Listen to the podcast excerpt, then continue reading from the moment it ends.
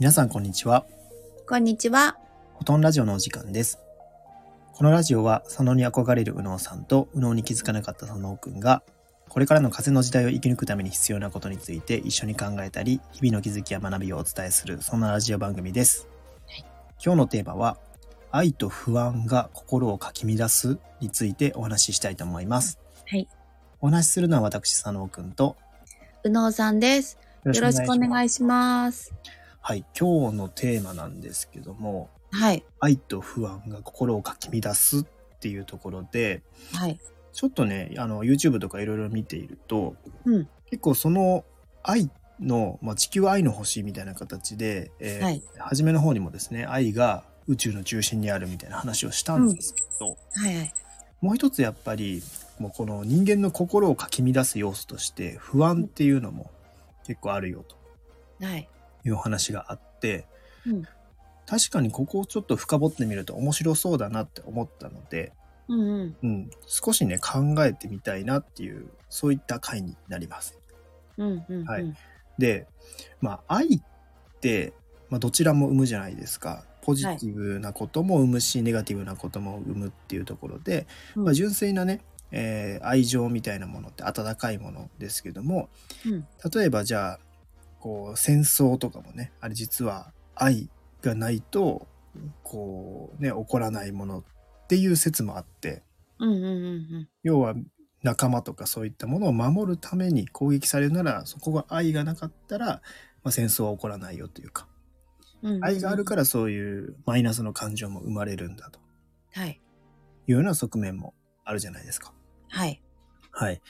だから、やっぱり心をガーッとかき回されてる中心には、愛情ゆえに、愛ゆえにみたいなあ、はいはい。な、はい、話が大きいんじゃないかなという、はいまずあるんですよね。はい。はい。ここについてなんか、宇野さんから何かあったりしますか？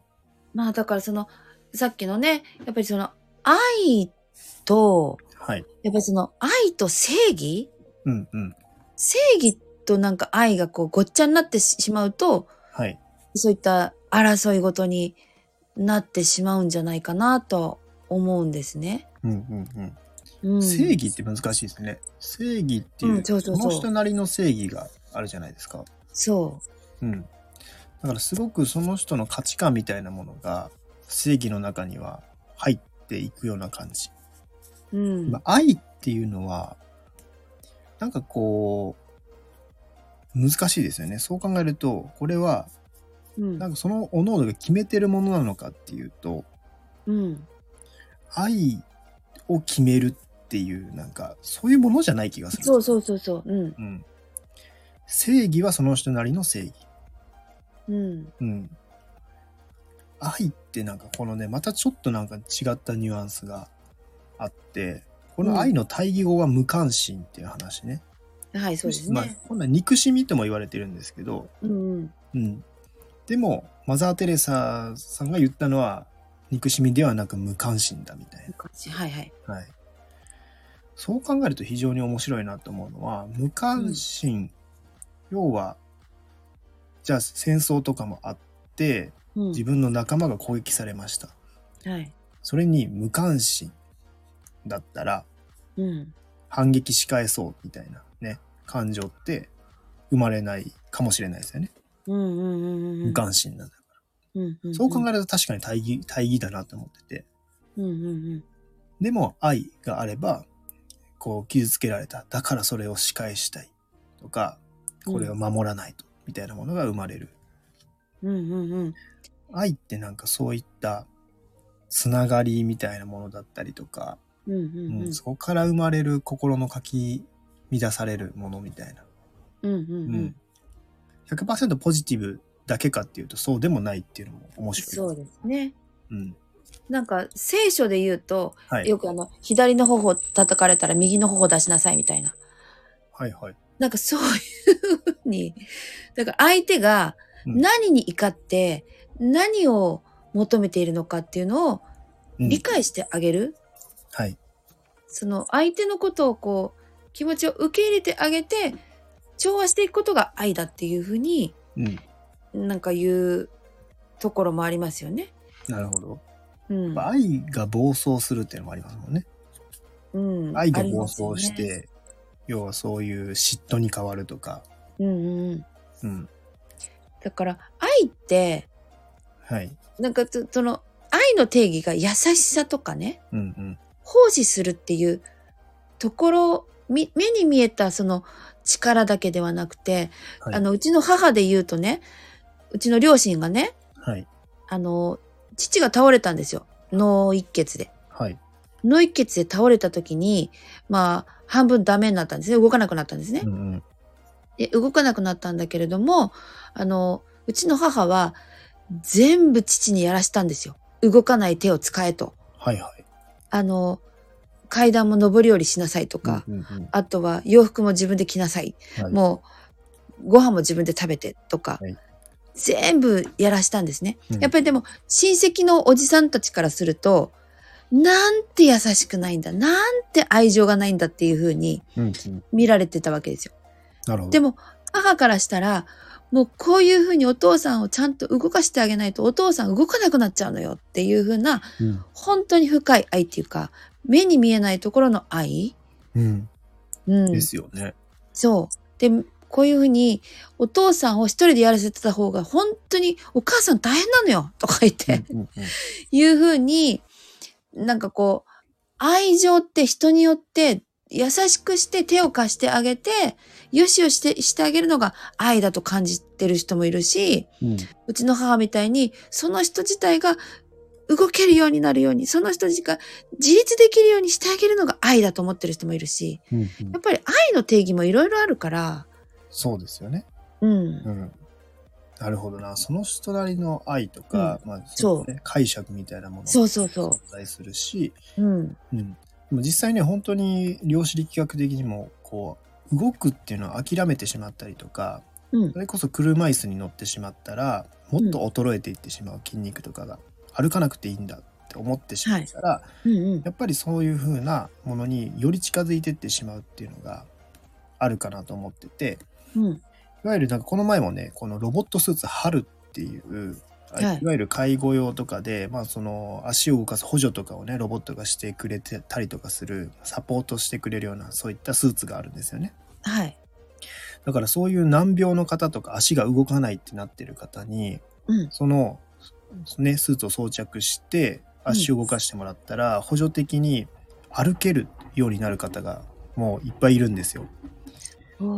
で、はい本当に、まあ、その神経的に、科学的に考えたら、うん。もう動かないと。動けない。足は動かないものってなるんですけど、その動く感覚っていうのをちょっとずつできた、できたっていうのを作ってってあげることによって。歩けるように、実際ね、歩くまでのそういったリハビリの期間がめちゃくちゃ少なくなるよみたいな、そんな技術があるんですよね。うんうん。その時に2つ思ったのは、この科学的な観点で歩こうとしたから電気的な信号みたいなものがちゃんともう一回生まれて動けるようになったっていう路線。うんうんうん。もう一つは量子力学的にその人が歩けるってことをイメージし始めた。歩くってことうんをもう一回思い出したから徐々にそれが現実化していったと。うんうんうん。でもその二つの路線があると思ってうんうん。だから、なんかここの部分っていうのも、うん、今言ったように、こう、やっぱ捉え、捉え方というか、うん。なんかすごくいろんな、ね、こう、深いものが詰まってるなって思いましたね。うんうんうんうんうん。この、やっぱ。人間の思い込みもそうですし、うん。うん、そうできないとか、思ってるとか、捉え方もそうですし、愛も捉え方っていうのも非常に面白いですし、うん。うん。なんかこの、それは面白いですね。愛も、その人の捉え方があると。そう。だから実際に、うちの父だって、あの、なんていうの？手伝ってくれない。うん、あの、優しくしてくれないって言って怒ってましたからね。そうですよね。でもそれは、そのね、えー動くことをやめてしまったりとか、全部やってもらえるんだって思ってしまうと、一気に弱っていったりするってことを分かっていたのかもしれないですね。うんうんうんうん。だだから愛情、愛ゆえに、うん、自分でやらせると、ある意味。そはい。のを選択された。う。うん。なるほどな。面これやっ。ぱり、うん、そうだね。人にとよって愛の捉え方が違って、どの愛を選ぶかでうん。自分の道も決まってきたり。しますもんね。うん。だから、うちの父は多分その時の快楽、うん。優しくしてもらった、やってもらったっていう愛情を受けて、うんうん。その後自分でずっとそのままやってもらってるのが幸せなのか、うんうん。自分で動けるようね、やっぱその時は厳しくて、お前には愛がないみたいなね、なんで手伝わねえんだって 怒ってたけど、はい。結局今はもう自転車も乗れるような体になってるのうんでで、すよね。う、うんん。面白いな、それは。うん、うん。もう一つなんか愛と不安っていうところなんですけど、この不安なんですが、うん不安もこれもやっぱり自分が決めてるものっていうところは大きいと思ってて、うん、うん。でも不安が、不安って結構やっぱ比較から来ると思ったりするんですよね。いろんなところで不安があったりとかして、うん今の理想とのげんあのギャップからの不安とか、うん、うん、置かれてる状況のお金の不安とかもやっぱ何かの基準があるなと思ってて。うん、なんかこの基準がありすぎるとうん、作り出してしまうのが不安かなっていう感覚が僕の中であるんですけど、うん、うん、そういったものがあ足りないとかね。こうもっともっとみたいなもので心をかき乱してくるかなと感情を揺さぶられるかなっていうふうにうん、うん、うん、思っちゃうんですよね。うん、うん、うん、ここはね、あのー前にも話したんですけどもやっぱり自分の中のその感情みたいなものをうまく見ていかないといけなくてうん、うん、そこのガチガチに決めてしまうと不安とかっていうのが大きくなっていってよりなんかそれに支配されていくとうん、心が。なんかその愛と不安ってねまたちょっと違ったものかもしれないですけど、うん、うん、うん、なんかすこう心がぐちゃぐちゃぐちゃってなっててなんかこう収集つかないなっていう時はうん。そこをもう一回考えてみるっていうのは面白いんじゃないかなと。そうですね。これは愛から来てるのか、うん不安から来てるものなのか。っていうのを考えていくと、んなんかやっぱりでも、不安から考えていくと、なんかこう、心配な方に向かっていって、うんその心配がでもね、またその準備をするとか、うん計画を立てるとか、そういうエネルギーに変えていけたらいいですよね。そうですよね。うん。うん。だからこの愛と不安っていうもので愛はうん。僕の中の感覚では内側から外なんですよね。内側から外。うん外。側に愛っていうものが出ていって不安っていうのは外側の何か起点がないとうんうん。何かの起点起点というかきっかけみたいなものがないと不安っていうのは生まれないからうん。外に影響されやすいもの外の要素にふあの影響されやすいものだと思うんですよね。うんうんうん。要はいきなり何も起こってないのに不う安んとか、まあ思考とかもありますよね。思ったことに対しての不安はい。とかなんで何かその対象物があるはずなんですよ。そうですね。愛っていうのはなんか内側からバーって出ていくものなのでうん。それが何かとこう当たってこうね感情を乱すもの。うんうんうんわかりますかね、感覚的なので。うん、すごい、わか、すごいわかりますよ。感覚的なのすごいわかる。はいだからやっぱりその、不安って、うん。私はなんか、ふまあ、ふとね、不安に思うこととか心配することとかって感情って出てくるじゃないですか。はい。でも、その不安が出た後にすぐ出てくる感情は、はい。え大丈夫、大丈夫。ちゃんと自分で、あの、いい風になるように用意してあるからって。うんうん。ブワンとこう、そういう、書き換える方法というかね、そうですね。不安を抱えたまんまだと、顔もなんか不安だからね。そうですね。だか ら。この、まあ、今日は心をかき乱す要因としてこの2つ取り上げましたけど、やっぱその後、これも一つの感情につながっていって、うん。まあそれを見ている、やっぱり裏の自分みたいな。うん、そうですね。その根源って何なのって言うと、愛とか不安の要素ゆえに感情が生まれて、うん。それを見ている、要はその感情をどうするかっていう自分がいるから、うんまあこの二つの要素っていうのは結構なんかいろんな感情が起こる起点になってるんじゃないかなとうんうんうん、そうですね。うんはい。いうふうに思いますよね。うんうんうん。むしろ本当に愛の反対、無関心うん。とかっていう状態だったら、ね、何事にも無関心ってすごくこうね、一番怖いと思うんですよね。そうなんですよね。私は本当にその無関心が一番嫌だな。うん。嫌 不安の反対は何でしょうね？不だ安不安の反対は何だろ安心？う安心？安心。安心と無関心。うん。安で心でもなんか、なんでしょうね、これ。うん。でも私のお友達で、いつも不安とはい。心配事を抱えてる人はい。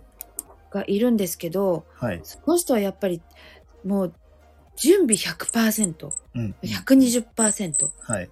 そして計画を立てる。はい。そして自分が歩く道をちゃんと決めておくとか、うんうんうん。そういうふうにやっぱりその不安をエネルギーに変えてる方がいて、え仕事で大成功を収めてる方なんですけどー、、はい。うん、だからなんかそういう不安の気持ちをそういうふうに自分でコントロールして使っていけると、なるほど。うん、これ面白いですね。うん、不安っていうのももしかすると、なんかこうね、これはネガティブみたいなイメージありますけど、うん、ポジティブに変えられるかもしれないですよね。そう。うん。だから大きな会場のイベントなんかでははい。朝から晩までずーっと小刻みに震えてるのもう不安と恐怖で。それは、どうなんですか？それは楽しめてるんですか？その方は。でもはい。それを全部成し遂げるしはい。それよりまたさらに大きなことをさせていくのでうんうん。それをバネにはい。どんどん大きくなってってる。なるほどな。うん。だから結構経営者の方ってそういう悲観的な人も多かったりするって話はあって、うんまあ、リスクヘッジとそういうね攻めみたいなところがこうね結構経営者的にも分かれてくるよっていうのがあって。そうですよね。はい。うん。もうリスク考えないでどこどどんどんどんどん進んでいってうん。っていうパターンもいるしガチガチに守りをね固めていきながら一つずつ本当に詰将棋のようにやっていくっていう経営もあるので、うんうん。うん。まあ、この要素をうまくポジティブに使うことができたらめちゃくちゃねこう武器にもなるんじゃないかなと。うん思いますね、ただその時に本当に自分の心が楽しいかどうかと、うんうんそうですね。うんそれが苦しくなってくるとまたちょっとね体調的なものとかねそうですよね可能性があるので、うん。うん、それは体を酷使するにもつながってくるんじゃないかなと思いますよね。うんうんうん。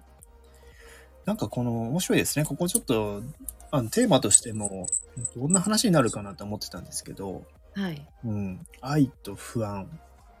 結構なんかこれがこういろんな感情を作るきっかけにもなってるし、はいはい。まあ捉え方次第っていう側面もやっぱ出てきちゃうし、う。うんん、いろんな愛の形があるし、いろんな不安の形もあるよねと、うんうんうんうん、いうのもありますよね。うん。ううんん。なんかこう、まあ、今日ね、まとめるのが若干難しいなって思うんですけど、はい。はい。けど、多分こういったものがなければ、うん。皆さんの感情とか楽しい感情、嫌な感情とかっていうのも生まれにくいんじゃないかなって思いますよね。そうですね。うん。だから、まあ、必要なんでしょうね。これは人間にとって、やっぱり地球は愛の星とかっていう形で言われてますし、うん。まあ、不安とかね、そういった対象物比較するっていうところがあるからこそ、まあ地球は楽しめる星なんだろうなと。そう、私だからその不安があるから、ものが生まれてきてると思うのね。あ、そうですね。確かに。うん。だから、ね、うん。だって昔の人は屋根がないところではい。ね、木の下とかで暮らしてたわけでしょ？確かに。雨が降ったらどうしよう。やっぱり屋根のある家がいいなから始まってねう。ん。うん。ですよね。だうから、んそうやってどんどん物が作られてってるから、やっぱりその、うん、うんうん。ですよね。なんかこの、ふってつくものあるじゃないですか。不満とかはいはいはい、不安まあはい。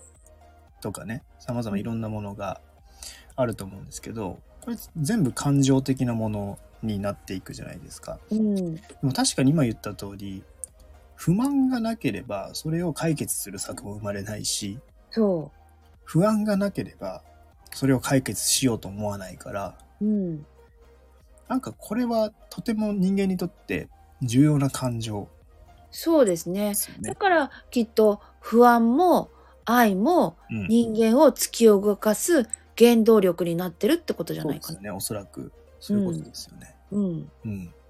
いや、面白いですね。これちょっと、えー非常にその不安にとらわれるっていう方でいますけども、うん、まあ、そう考えなくていいよって話にもなっちゃうかなと思ってて、そう。そう。ただの、まあ、一つのね、えー愛と不安っていうものなので、それをポジティブに持っていけばいいだけの話で、うんうんううんん。それを起点に心の中はぐわーっといろんな感情が生まれ始めたりするんですけど、うん、結果的に自分でやっぱりそれをポジティブに選んでいくとか、うんうんうんそういうことができれば、すべてオールオッケーなんじゃないかなと、うんうんうんうん。いうような感じがしましたね。はい。はい。他に何かありますでしょうか？いやもう本当せっかくなんか私なんか不安に感じたんだったらそっからなんかその解決できる方法が絶対あるんだから、それを出してって思う？